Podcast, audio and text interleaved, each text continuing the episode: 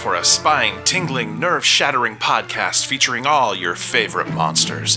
You won't believe your ears when you listen to Monster, Monster Kid Radio. Hear your host, Derek M. Koch, and his ever rotating stable of guests discuss your favorite classic and sometimes not so classic monster movies. Subscribe to Monster Kid Radio through iTunes or Stitcher, or visit monsterkidradio.net before the next weekly episode of Monster, Monster Kid Radio. Go through the archives for interviews with Sara Karloff, Victoria Price, and Joel Hodgson. Listen to discussions about movies like Creature from the Black Lagoon, Island of Terror, and King Kong. And don't forget convention coverage from Monster Bash and the H.P. Lovecraft Film Festival. Classic monsters, modern talk, and the head of Rondo Hatton, only on Monster, Monster Kid Radio. Well, hello, hello, and well, a podcast, but a podcast with a different distinction. It's me off the cuff talking about everything that I love artistically. Usually it will be segregated to literature, novels, books, and films. But not only that, it may be a time where I talk upon cultural things, most specifically within the art medium.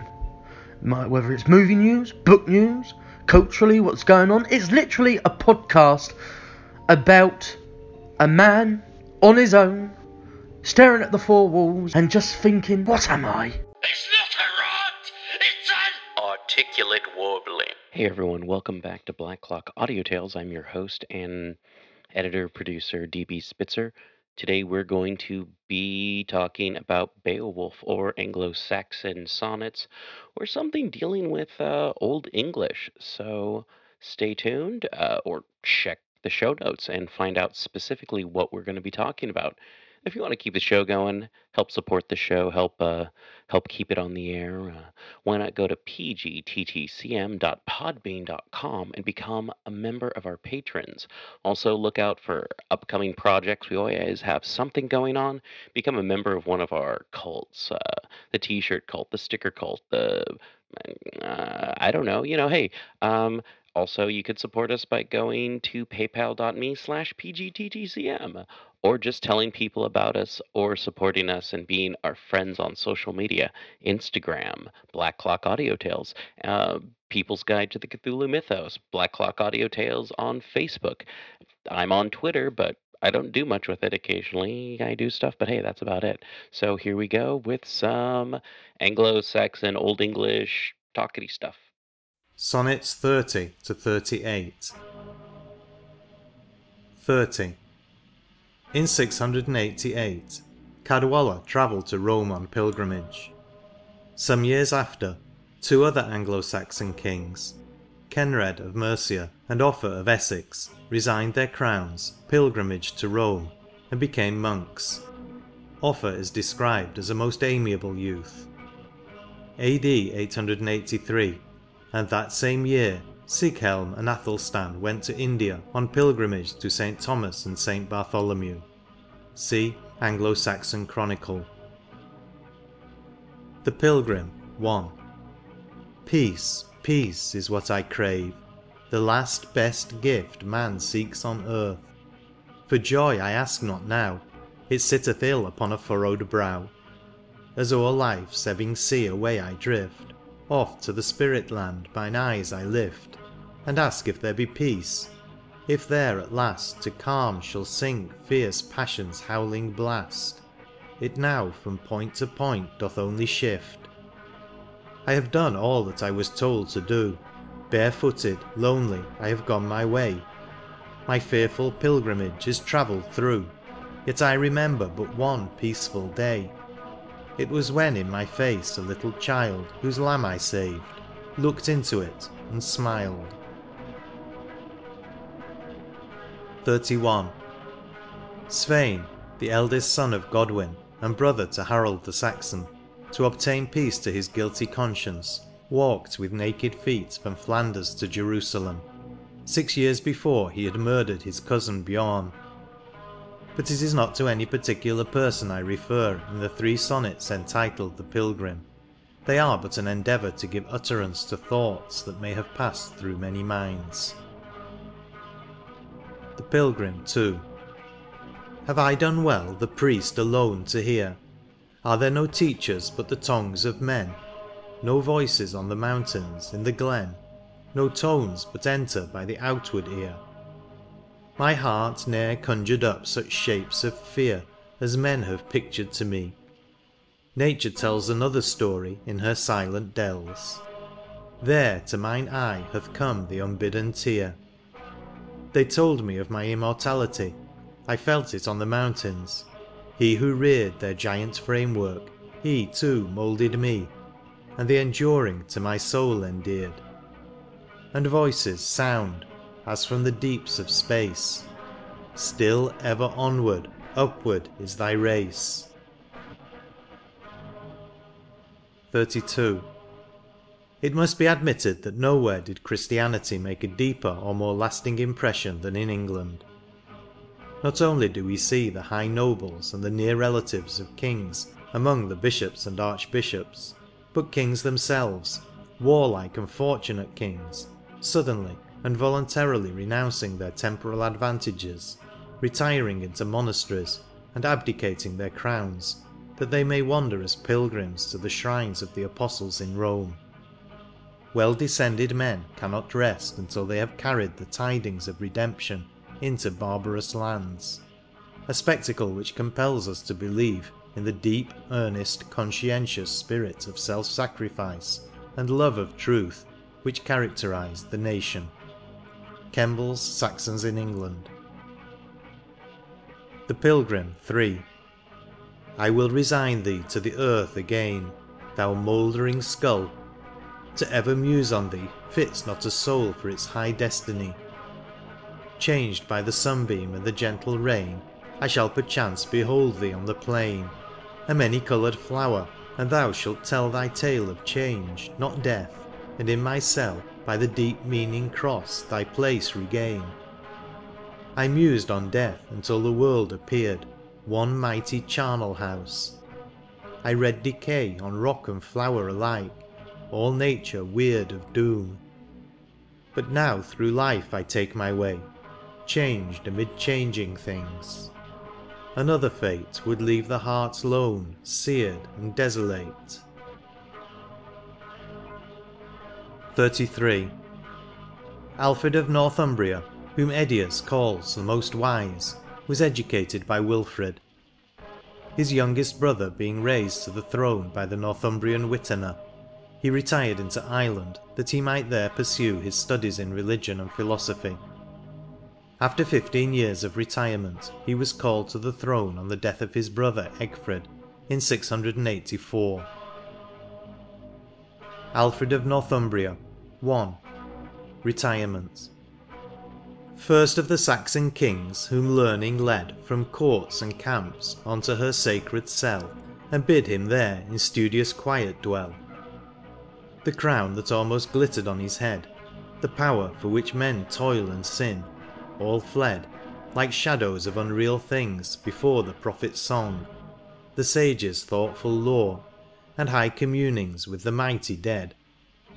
Thus years passed by, and not in vain they passed Stronger his mind and purer grew his heart. And when to life's stern work he comes at last. Not back from duty doth he idly start. He who hath learnt obedience in his youth Is fit to rule and judge himself of truth. XXXIV. Though Alfred was attached to the studies of the clergy, he was not their undiscriminating instrument. He had made his early instructor, Wilfrid, a bishop, but when, in his opinion, that prelate was unduly pressing points which he disapproved, he remained immovable in what he thought right. Nor could the urgencies of Pope John VII shake his determination. He reigned over the province which his knowledge enlightened, and his virtues cherished, for nineteen years. See Sharon Turner's History of the Anglo-Saxons. Alfred of Northumbria 2. Self-reliance And so he did, nor weakly bowed his mind To priest or prelate, he has earned the right To think and act alone by inner might. the pleasant memories of the past Were twined with Wilfrid's name, but not e'en that could bind The self reliant one, or make him yield His mental freedom; and if that but shield, The soul an onward, upward way will find. Freedom of mind, it is a thing unknown, Chains strong as adamant, unseen as air. Around our spirits, and they least will own The bondage, who have learnt the chain to wear till of themselves it hath become a part, Gnawing and rusting to the inmost heart. XXXV. In 627, Paulinus built the first Christian church in Northumbria. It was of wood, and also another of stone at Lincoln. In 676, Benedict erected the monasteries of Wearmouth and Jarrow.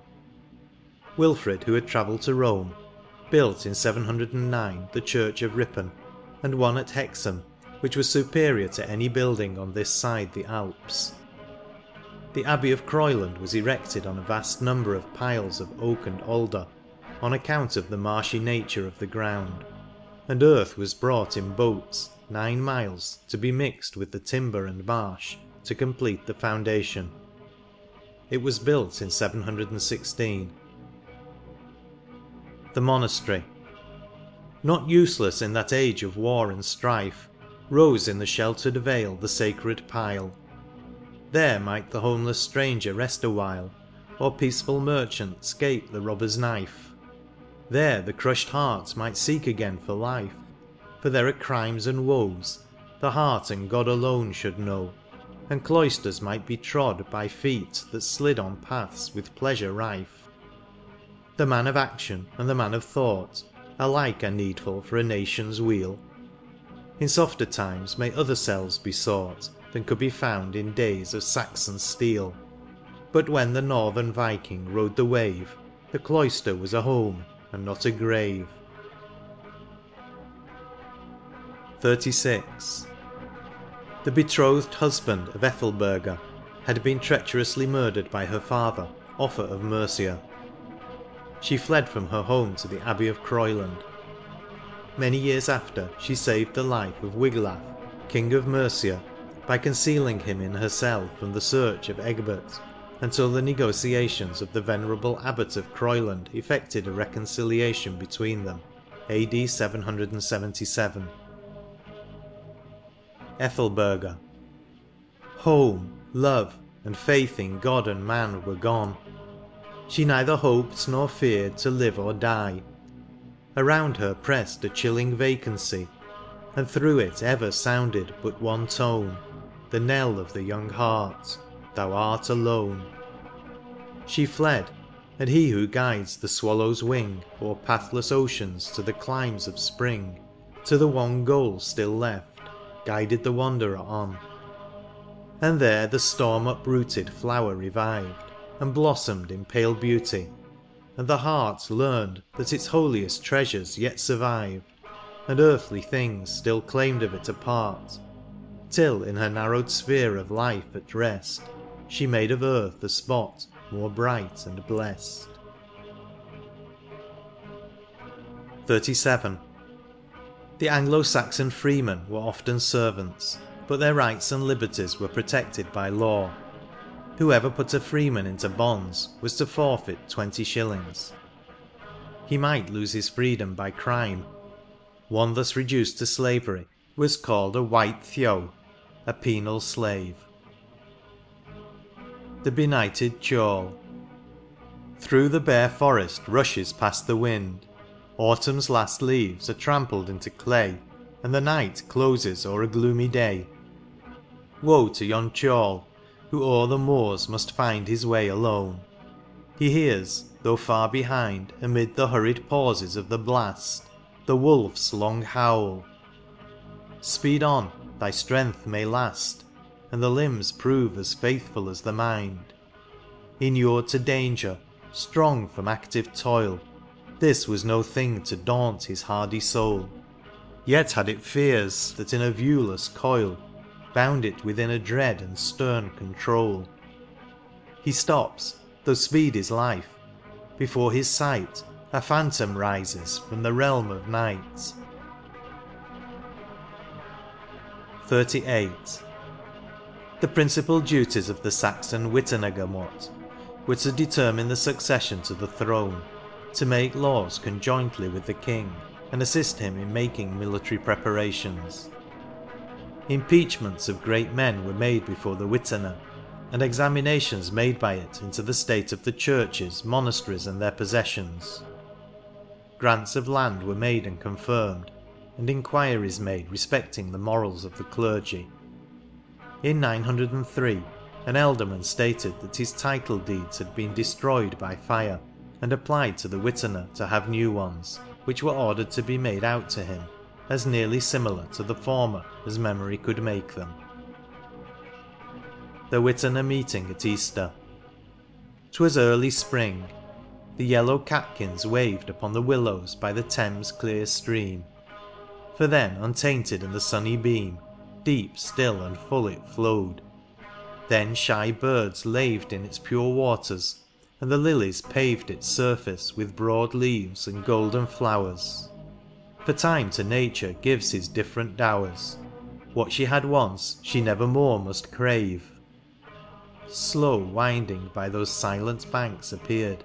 High born ealdorman, thane, and uncouth knight, Grave citizens for wisdom too revered, chosen to plead before the great for right, and guard alike with care their country's weal from hidden treason or from Danish steel. End of part 4